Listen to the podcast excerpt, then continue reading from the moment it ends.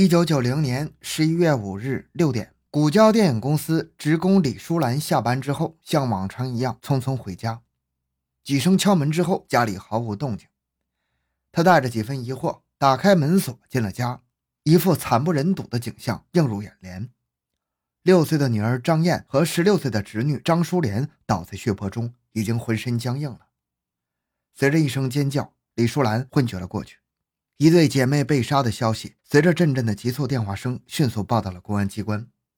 古交市公安局刑警的干警立即赶赴现场，现场勘查与访问群众同时展开。欢迎收听由小东播讲的《为发财劫杀同乡的孩子》。回到现场，寻找真相。小东讲故事系列专辑由喜马拉雅独家播出。很显然，这是一起入室的抢劫杀人案。正当严打斗争深入开展之际，犯罪分子竟然在白天闯入居民宿舍，制造了这起震惊全市的惨案，必须给予严厉制裁。被害者张燕的父亲张淑莲的堂叔张本盘是古交市有名的富裕户，罪犯选择白天作案，门窗均无撬记，说明是叫开门进屋的，很可能与被害者熟悉。一次杀死两人，罪犯有可能是两人以上。根据案情分析，专案组决定立即从三个方面同时开展工作：一是在所有的向外通道路口设卡堵截，力争将凶手堵在古交市区境内；二是围绕张本盘的社会关系展开严密的调查摸底，重点是张的工作单位、居住地周围和原籍长安乡曲坪村一带；三是建立专案特勤，广搜情报，尽快查到嫌疑人的线索。一张密网悄悄地撒开了。两个昼夜过去了，各路线索源源不断地汇集在一起，经过细致的筛选，目标集中到了十八名嫌疑对象身上。十一月七日，专案组对第十八号嫌疑对象赵富民的调查有了突破性进展。赵富民本是张本盘原籍长安乡曲坪村的副村长、民兵连长。不久前，他曾经向张本盘借钱遭到拒绝。案发的当天上午，有人曾经见到赵富民同一个年轻人在古交电影院看电影，案发后下落不明。赵富民还曾找人打听过张本盘的住处。另一名铁匠反映，他曾给赵富民打过两把的双刃匕首。十一月二日，曾有人目睹赵随身携带的匕首掉在地上。案发的当天早晨，赵富民同妻子吵架后流露出以后永不回家，事后其妻回了娘家。种种的疑点集中在了赵富民身上，专案组决定立即将其列为一号的重点嫌疑对象，深追细查。十一月八日，刑警队的副队长郭云田装扮成古交矿建工程处的行政科工作人员，到农村收购鸡和鸡蛋，出现在小楼峰村。这个村是赵富民岳父家的所在地。郭云田推着车，带着收来的鸡和蛋，走到了赵的岳父家门口，以讨水为名进了家门，见到了赵的妻子严全娥。他一边喝水一边跟赵的妻子闲聊。他凭着一个侦查员的机警，迂回辗转，从赵妻的口中了解和掌握了赵富民的一些情况。近年来，赵富民由于经营汽车运输业亏本，欠债了五万余元，整天脑子想的都是钱，嘴上挂的也是钱。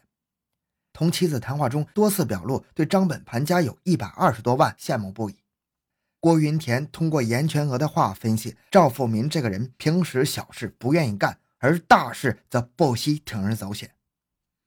为了获取更直接的证据，专案组果断决定对赵富民的住处采取技侦手段进行密检。十一月八日晚，技侦人员经过七次的巧妙周旋，终于避开了赵家的恶狗和其他的种种障碍，秘密地从赵家提取出一枚和现场遗留脚印相吻合的脚印。同时，专案组另一路正在寻找与赵富民关系密切的二号对象李斗维、三号对象杨二毛。然而，三名嫌疑对象同时外出，去向不明，情况愈加证明三个人有共同作案的重大嫌疑。十一月十一日上午八点，有知情人报告，二号对象李斗维潜回古交筹款，准备到太原与一号对象赵富明街头外逃。这条线索证实，李斗为赵富明市一一一五惨案的凶手无疑。紧盯二号放长线钓大鱼，如与一号接头，一网打尽。专案组果断发出命令。专案组根据情况分析，判断李斗为很可能是乘着当天下午古交到太原五六六次列车到太原与一号对象接头，于是兵分两路，一路先行到太原火车站准备接站，一路护送二号到太原。两路人马汇集之后，紧盯二号对象，待其与一号对象接触的时候一举擒获，行动代号五六六。十一月十一日傍晚六点四十分，古交太原五六六次列车驶出了古交车站。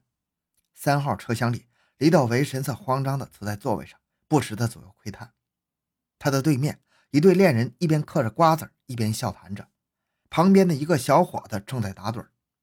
斜对面的座位上则有一个身材魁梧的青年，警惕的目光始终盯在李斗维身上。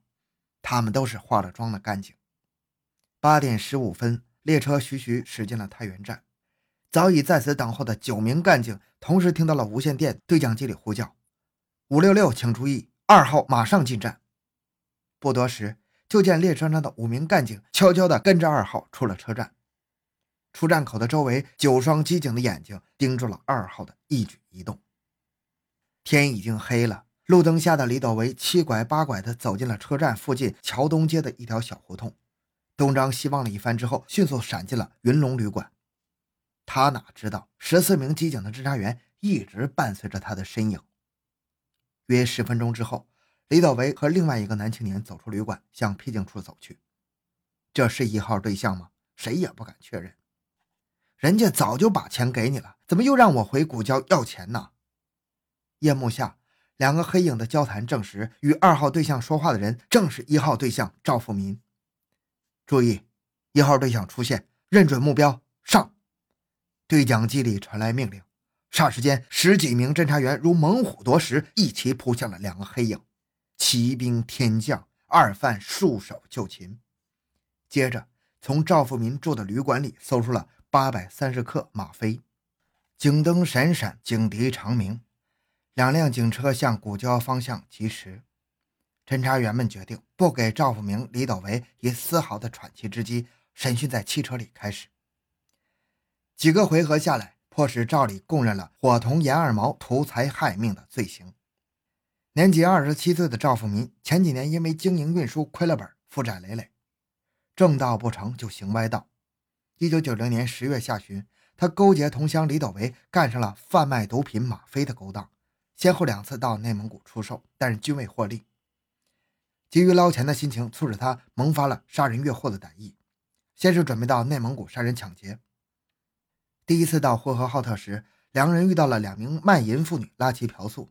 十月下旬，第二次到内蒙古时，赵富民专门从太原买了一条尼龙绳，两人预谋到内蒙，如果再遇上卖淫妇女嫖宿后将其杀死抢劫，结果未能遇到卖淫妇女，只好作罢。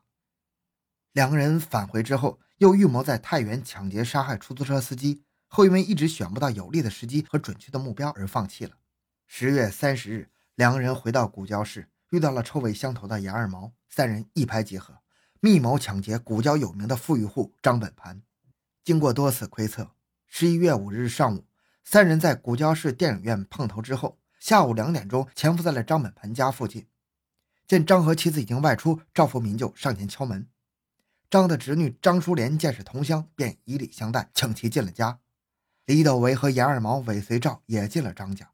这时，六岁的小女孩张燕正在看电视。三人溜进了厨房，低声嘀咕起来：“怎么样，干不干？既然来了，就干吧。怎么干？你们俩对付大的，我对付小的。”李斗维凶狠地说。“淑莲，你过来一下。”赵富民站在小屋门口喊道。当张淑莲快走到他俩身边的时候，赵岩两个人饿狼般的扑了上去。另一个屋内，一声惨叫之后，李斗维拎着张燕的尸体扔到了张淑莲的尸体旁。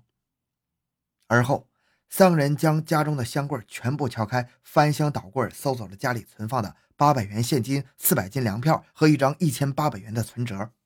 赵富民唯恐被害者活过来，掏出了随身携带的绳子，将两名死者的颈部捆在一起狠勒，又在尸体上连捅四刀，方与李岩二人仓皇逃窜。真相大白，鏖战七昼夜的侦查员们个个感到了胜利的欣慰。然而欣慰之余，他们深知任务还没有完成，凶犯杨二毛仍在逃。干警们紧接着又投入到了追捕杨二毛的战斗中。十一月十八日，穷凶极恶的杨二毛被我干警围在一个牛棚内，自觉走投无路，引爆自杀了。事后，赵富民、李斗维被判处死刑，剥夺政治权利终身。好，这个案子就讲到这里。小东的个人微信号 六五七六二六六，感谢您的收听，咱们下期再见。